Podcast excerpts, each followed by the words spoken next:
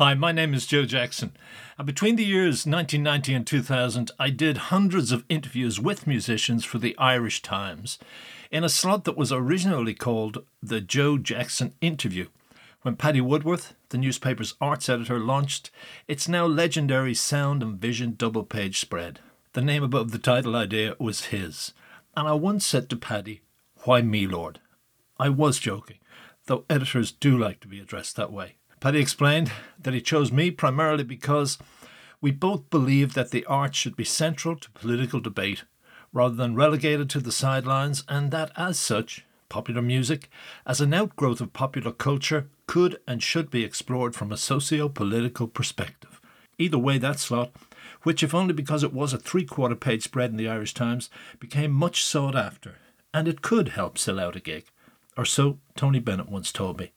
And that to me was the added bonus, especially as someone who became an interviewer to meet my music heroes.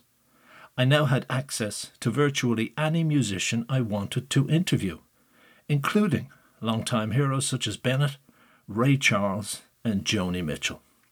And even if all I got was a phone interview, something I usually rejected because it didn't lend itself to in depth discussion, I was happy to say, You bet. What follows is one of my Irish Times interviews. Enjoy. I see that game last night. See Huh? French, did you see the French game last No, I night? didn't. Yeah, good was it? game, man. Yeah. I was at a party. So, okay, so the first one's for the Irish Times. Right. And uh, you haven't talked for a long time to the Irish press. Right. Okay, Nothing, so- nothing personal. I know, good. No, I know that. In actual fact, I'm going to try just to give it an Irish tilt on the first question. Right. I saw that you kind of, uh, you once, on your new album, There's No Drinking After You're Dead, you've described as a song, a a kind of drinking song you want to be so, like something Behan might, might have sung. Right. And I also saw on one of the internet sites that the nadir of your career was miming to Bono on Top of the Pops. Remember that? And Yeah, the other thing is, you it, I'd also hardly call it that, but yeah. was that was it? No, it wouldn't. It's, it's kind of gross exaggeration. But the other thing was, you also said I never um, aspired to anything as meaningless as being as big as U2. Right. In one quote, the Irish connection is it is it in the blood? Is it just a kind of one small reference point, Whoa. like even up to the song on the album? Uh, well, it's just a reference point. I can't. I don't know if it goes any further than that. I've got some. Right. I've got some Welsh in me. I don't know Do if that sort of counts. No, not really. No, we don't buy that one. and there's no Irishry. No. Well, not to, not to my knowledge. All right. And even the Behan connection, would that be just kind of you, you true? How would you know of Behan? Would you have read his work? or Uh, I read Borstal Boy. Did you? Yeah, it was What- a great book. Yeah, heavy stuff. Very kind of realistic view of what it was like. My Yeah. dad was sent away to one of those places, so he told Right, me it was right, right. absolutely spot on. Right. You know, so that kind of stuff. But the song you wanted was just that kind of where people would have a few drinks and sing. Yeah, it was. Yeah, and that kind of um, fate, sort of fatalism in the, in the in the idea of the song, but a kind of fuck it. You know, at the end of the day, you know, the the ultimate conclusion is fuck it. Just you know, have a drink and get on with it.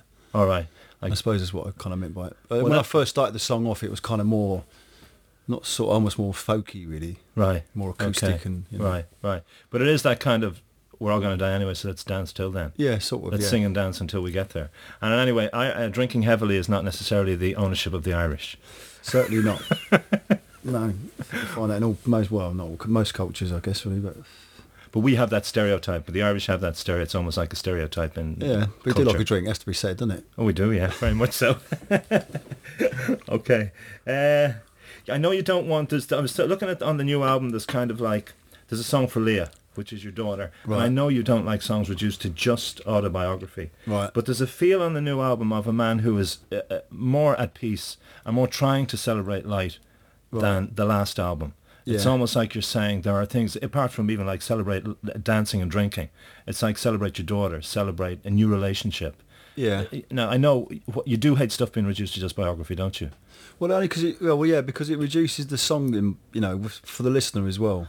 And I think, especially uh, when I think back when I was a kid, and all the songs I used to hear then, kind of took on their own meanings. Took on, I put in my own meaning into them, or took on their own relevance, really, my own mind.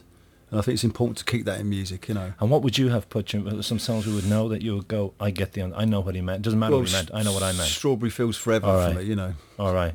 When Uh, jo- when John sings um, "No One Else Is in My Tree," I, as a kid, I just thought, yeah, I feel like that as well. Like removed from whatever else Yeah. is going on around you.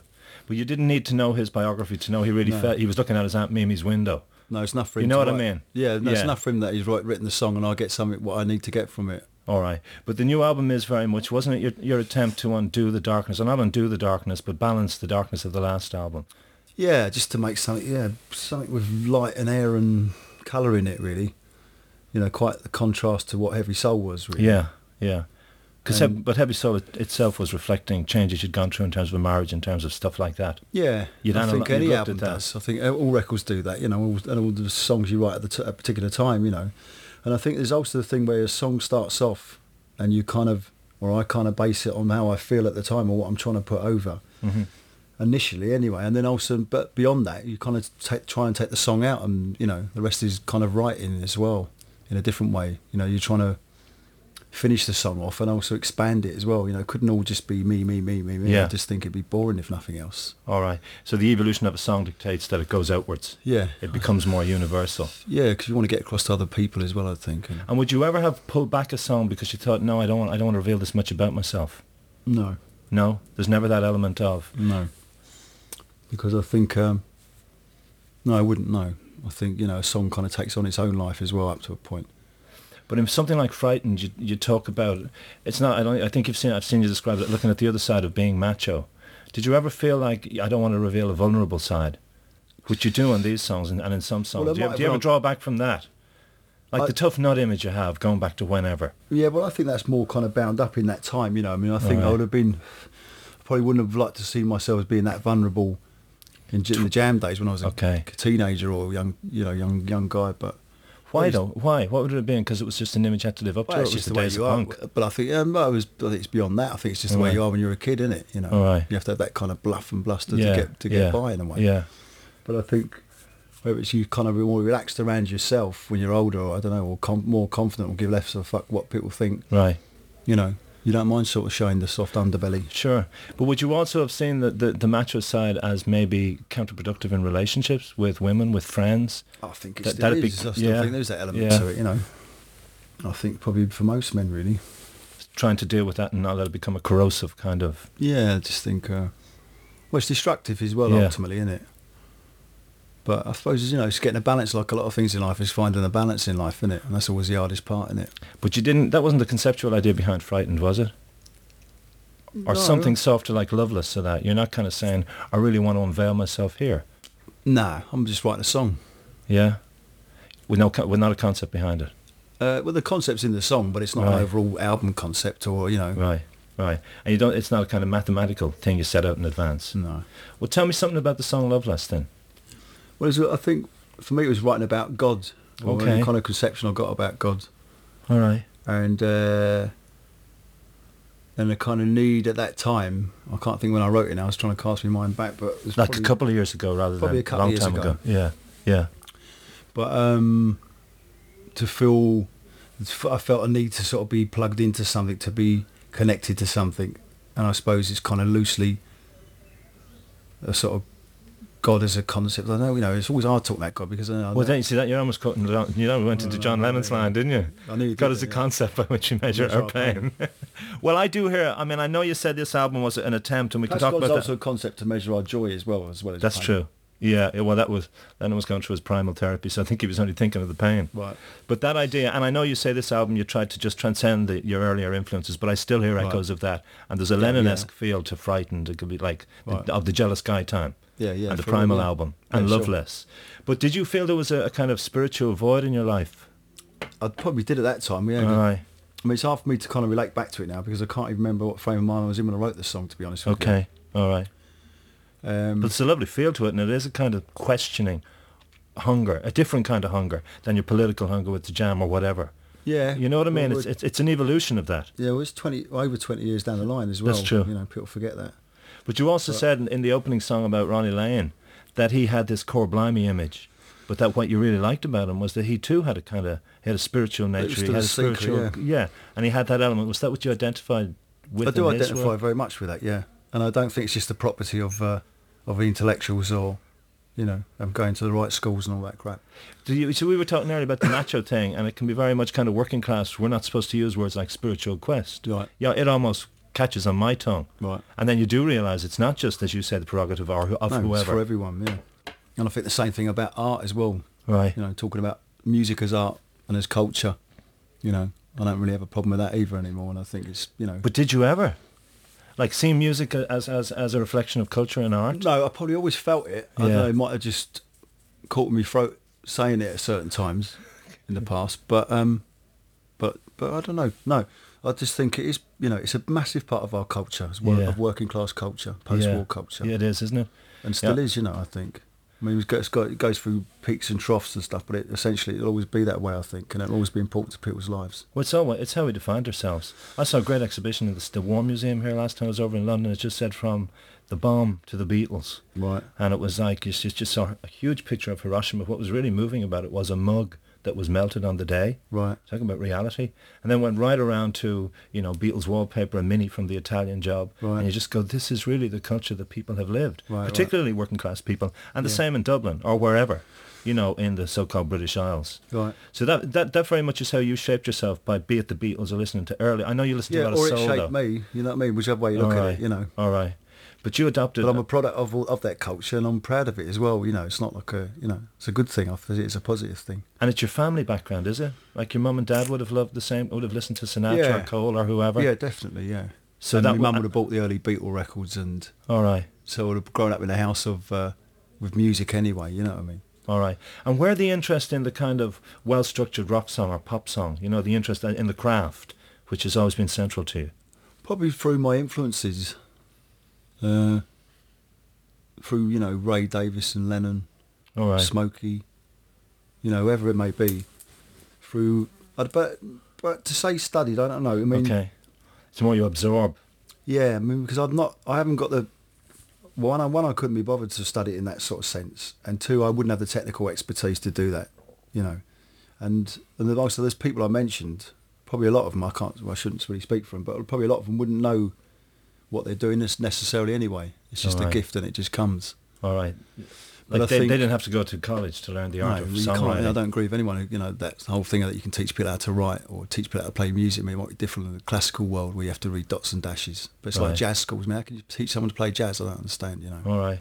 But you were saying earlier you would have got that line, you would have hooked in emotionally to Nobody's in My Tree. Right. But then when you became a songwriter, would you have started to take down the lyrics and the melody and the chords and said, now I see how they do it? Lennon and McCartney, Ray Davies, whoever. Uh, like that kind of approach. I would have tried to. Well, I mean, only, well, yeah, but from the point of view that I would have, from the angle that I would just be playing them myself, I'd just be trying to play the play those songs on an acoustic guitar, or or we'd have done cover versions when we Yeah. were starting out, Yeah.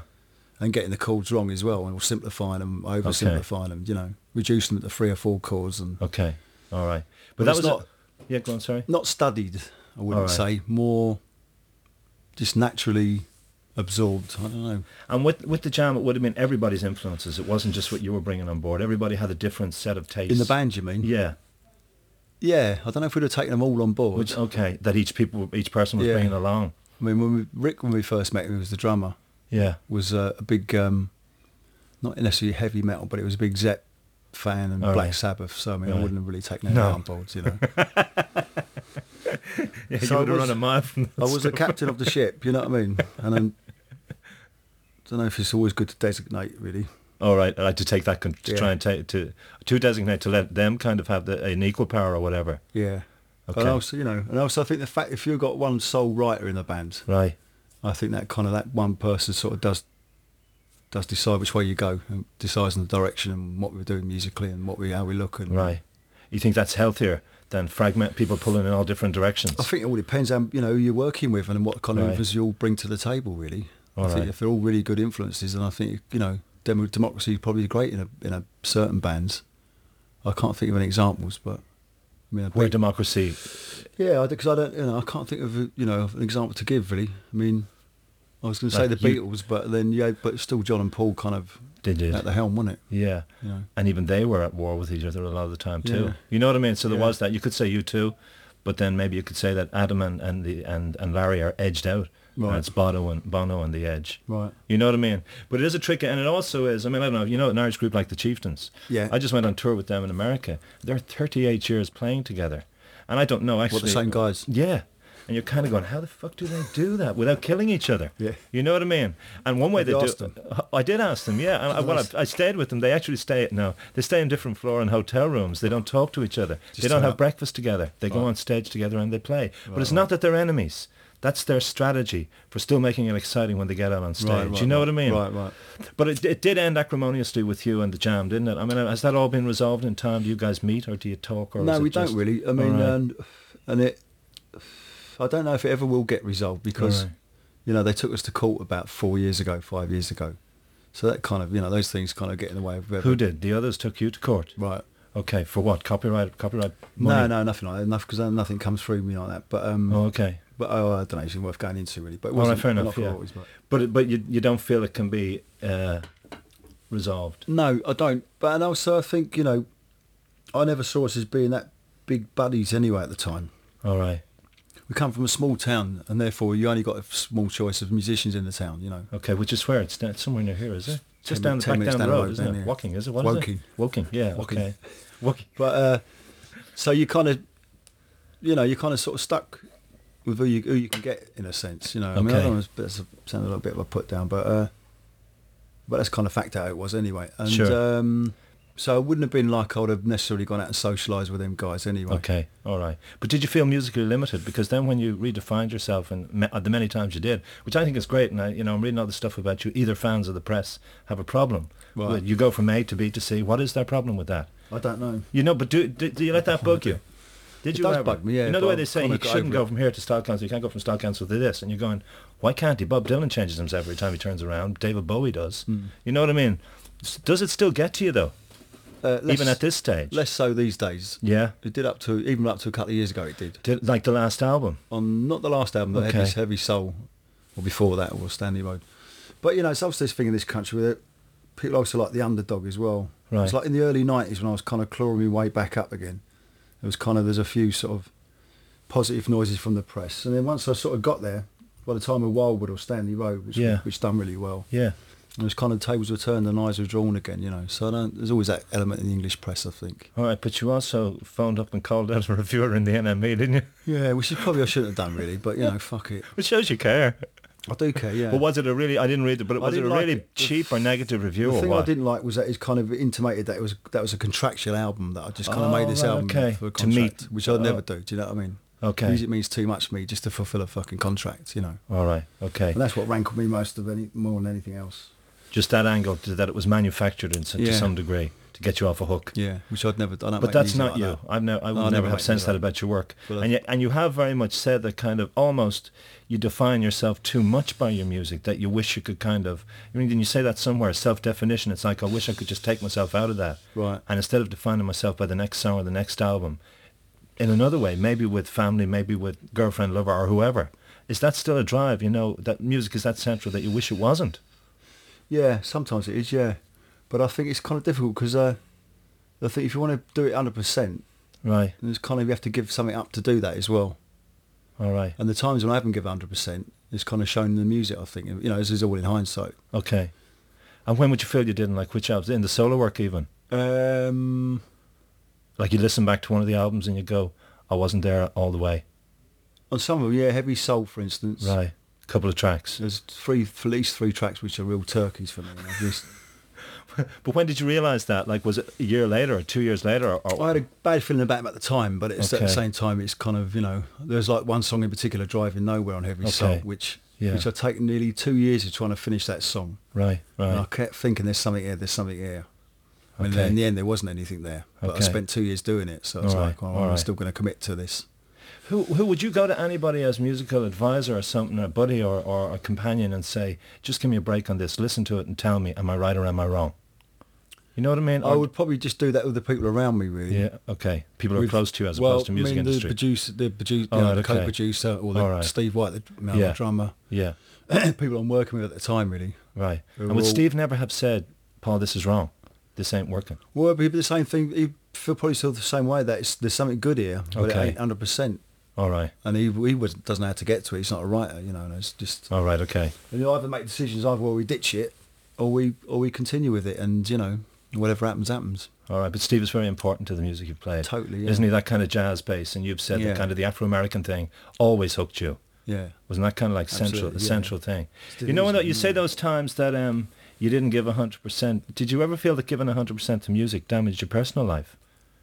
Yeah. You know what I mean? Yeah, it works both Because ways, it, it eats you up. Yeah, totally. And you are totally focused. I think, which looking back was a, which is only a few short years ago, but a real peak for me was probably around Wildwood and Right. Stanley Road for me Right. personally, prof- you know, creatively and professionally or whatever you want to call Right, it. right. And I think I lost a lot of things around that time as well in my own personal life. You know, like my marriage split Yeah. up and all, da da da. You know, But was that a consequence of the, the, the you becoming that successful and, and you going for tours and doing the whole kind of I think it's just you know when you to give that kind of full commitment to the music, which I was at that time. Okay.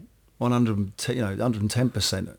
I think someone else is going to miss out, and someone else All is right. going to lose out. You know, All right, and I all think it's right. inevitable. And I think it works either way. You know, okay? and there's always that thing for me. It's like how much do I put into this thing? You know, I love I love both of these things here, and how much am I going to how am I going to split it up? You know, Yeah. it's very hard to do a fucking tightrope Of course it is. walk. You know, But isn't that a question that's we were talking about art or music on all levels? You look through. The, I just did 50 documentaries on the greatest artists of the 20th century, from Louis Armstrong right through to whoever, Right. and, and people kept coming back to me and saying, "How come they never got the balance between art and love, or art and wife, or husband and children it's right?" really, More really- often they don't, yeah, well, it's very difficult to do. isn't I it? think To get that kind of to get it right. yeah. But even Something though, must suffer somewhere, I think. but you, you, I know your marriage fell apart, but you still stay in touch with your children and you have other Yeah, children, yeah, so you didn't lose at that level.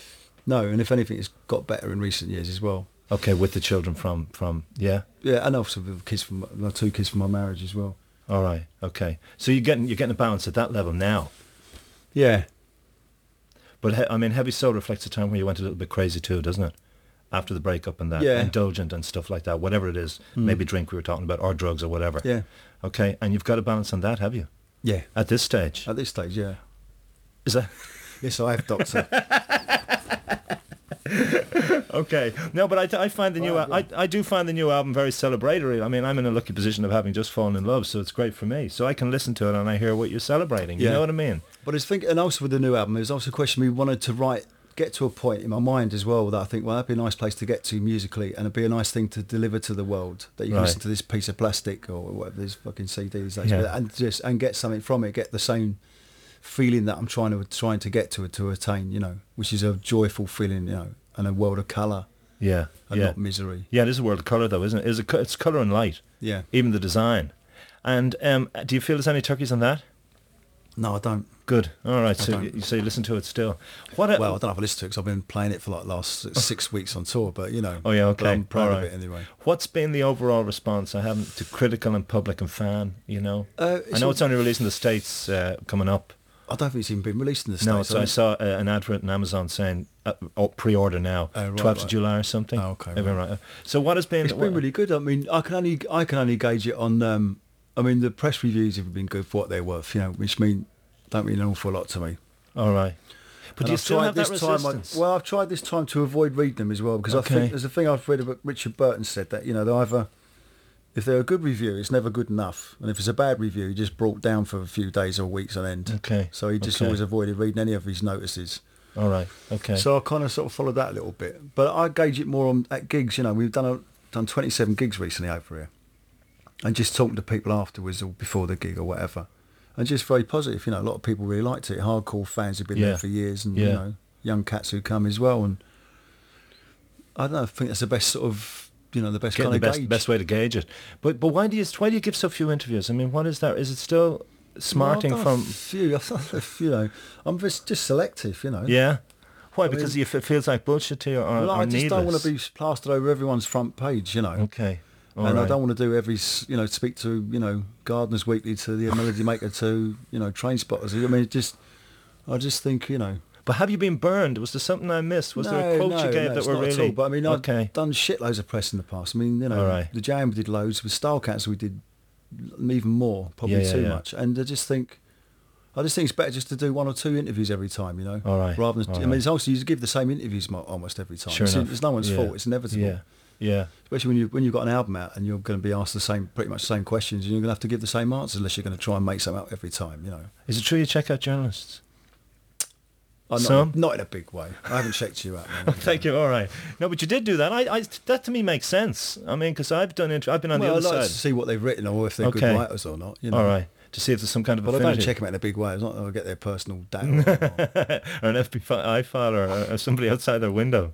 And what what about the uh, you're, you're playing the Witnness gig? This is obviously part of why I'm talking to you. Yeah. I mean, is that kind of huge venue, that huge gig, is that exciting to you, or does it seem like a little bit oppressive, or what? Are looking forward to something like that? It's a huge audience, one of the biggest. It's I the biggest thing in. Ireland this year. I haven't done it before. Right. I've done festivals over Yeah. there. I've done Dublin and Galway before, but it's a different. I think It it's different huge, before. yeah, yeah. It's a two-day. I don't know what the figures are, but I talked to David Gray about it, and he said he's just terrified by the size of the crowd because he thought it was like a weekend, uh, couple Well, of kinda- stages. Yeah, Kind of used to it about being Yeah. blasé, but all right. And do you think I get nervous wherever I play, man. If I were, when I was, was going to go and play a club gig now and to 200 people, I'd be as nervous as playing at 200,000. Do you still get people. that? Yeah, totally, yeah. But what is it though? Fear that it won't go right.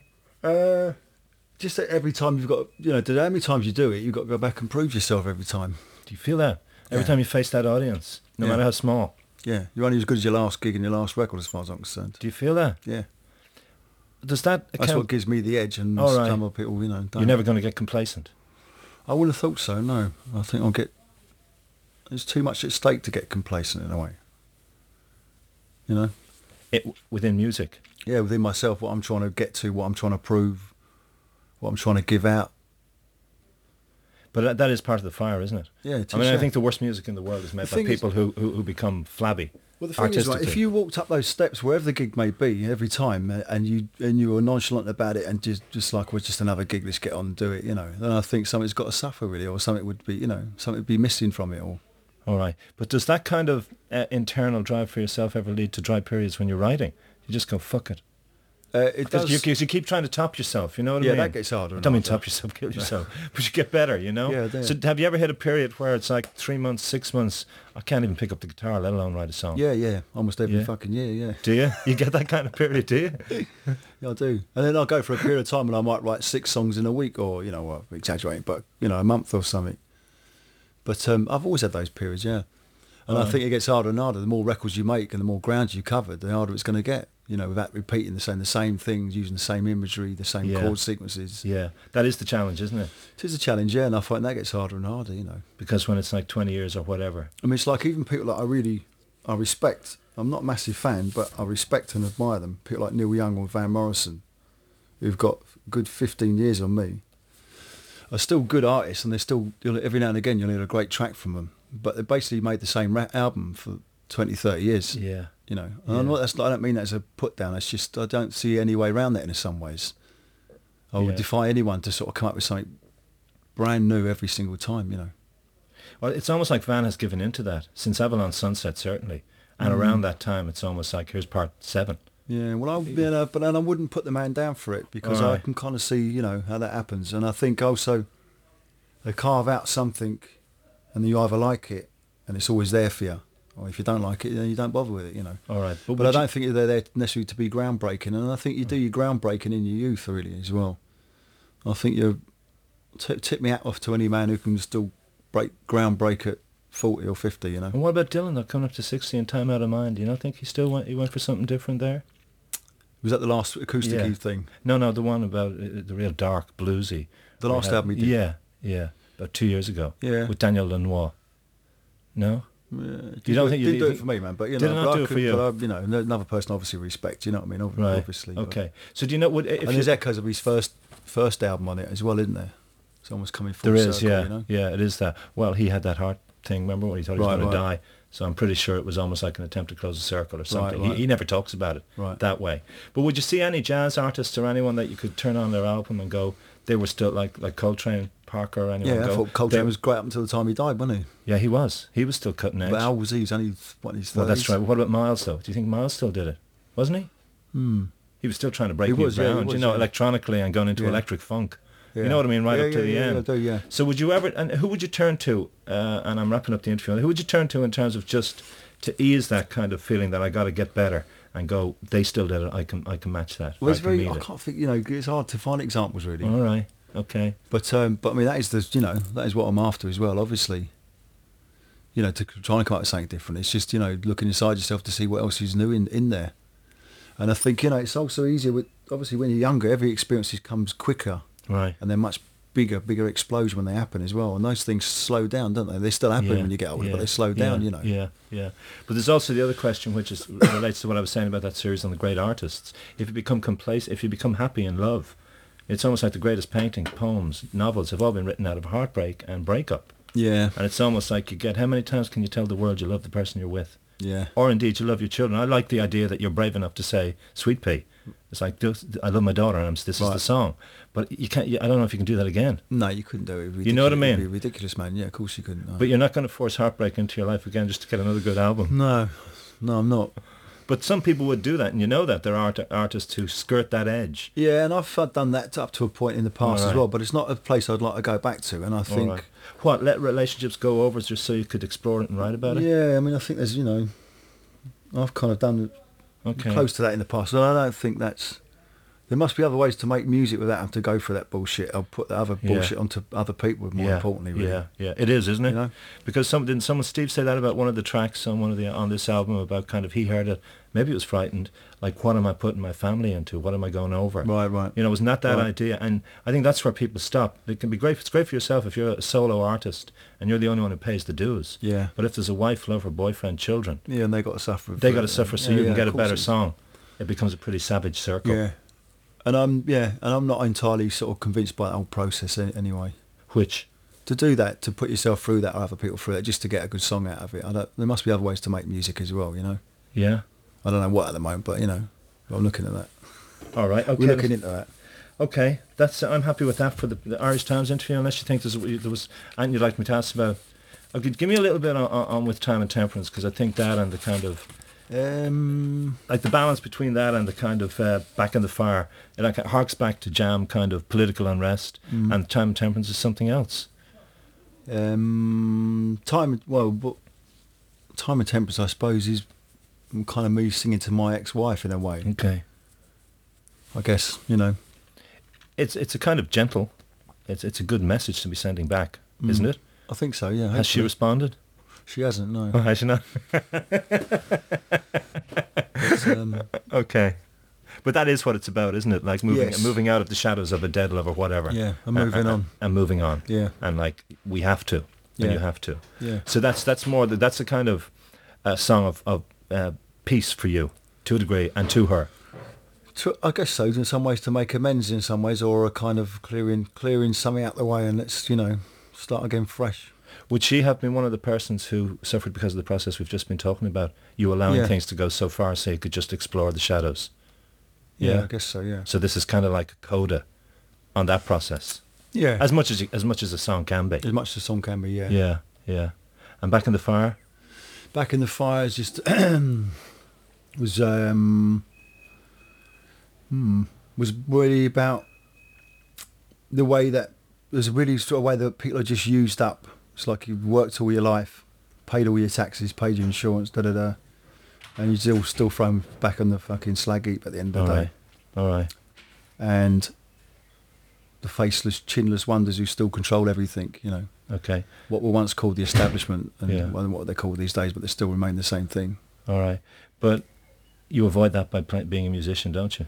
You know, we, you and I could have become welders or metalers or something and beyond that scrap heap. Yeah, But- doesn't but- mean to say I haven't got a view on it though. I should Sure, put yeah, a view yeah, forward on it. yeah, you know, yeah. I come from the background, the working class background. I feel I've got every right to sort of say sure, what I want on it. sure. And also, you can feel like the music business fucks you on the scrap heap. Oh yeah, for sure. Yeah, You know what I mean? I know you're right about that. I don't want to go into that. I could have got arrested fucking ten years ago, man. You Yeah, know, yeah, once my once when I left Polydor, I got dropped Yeah, by Polydor. yeah. Nobody wanted to hear what you wanted to do. You know, it doesn't matter how many millions you've made people generated. It means fuck all to them.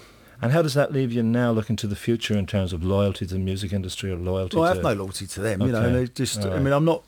I I don't think I'm bitter and twisted about it. I'm just re- realistic and practical about it these days, and Okay. it taught me a, taught me a good lesson, and you know, one worth learning. All right. But do you control, like, you do you record your stuff here and distribute it through a record label so you're more in control than no, you might have? I'm you just don't signed direct. You're signed direct. Yeah, I mean they don't Okay. interfere in what I record. Do they I give them the Okay. final final thing. But, there's no imposition in terms of the music or anything of that along the way. No. You give them the final product. Yeah, but at the same time, I mean, I've also been in strong positions in the past, you know, and uh, and they still refuse to put a record out. So you know, I'm kind of always yeah, I'm aware always of aware that. of that. All right, but you're not. I mean, you still have uh, a faith in what you do and a faith in as much as you can do within the, those parameters. Yeah, and my faith is back to every not every time I play, but a lot of times when I play live, you know, I've seen magic. You know, it's not just a, All an abstract idea magic; it actually exists, and I've seen it. all right. Like feedback from feedback from an audience. a gig. You know, let alone it's one one little gig in the whole universe, but it, you but you know you can see pure magic in the air and feel it. So it's a good enough. As in the way you connect with an audience. Yeah, and just the way everyone's just risen. Not risen, you know, what's the word? You know, rises above everything. Transcends. Transcends it. Yeah, yeah, yeah. So that's kind of like, but that's the other side. of You were saying earlier, I go in every time saying I got to prove myself. Yeah. But the up on all that is one of those times you will get that magic. Yeah, yeah. And you will bring the audience with, and you will go with it too. I mean, that we did, like I just said, we did 27 gigs recently, and if I was really, I mean, they're all they were all good, but probably out of all those 27, I liked seven or eight of them were were real special. Were just what we're All talking right. about, okay. and only right. needs seven or eight of those, or one of those, to make you feel this is all worthwhile. And I've got complete faith in what we're, what we're doing here and what's going on here.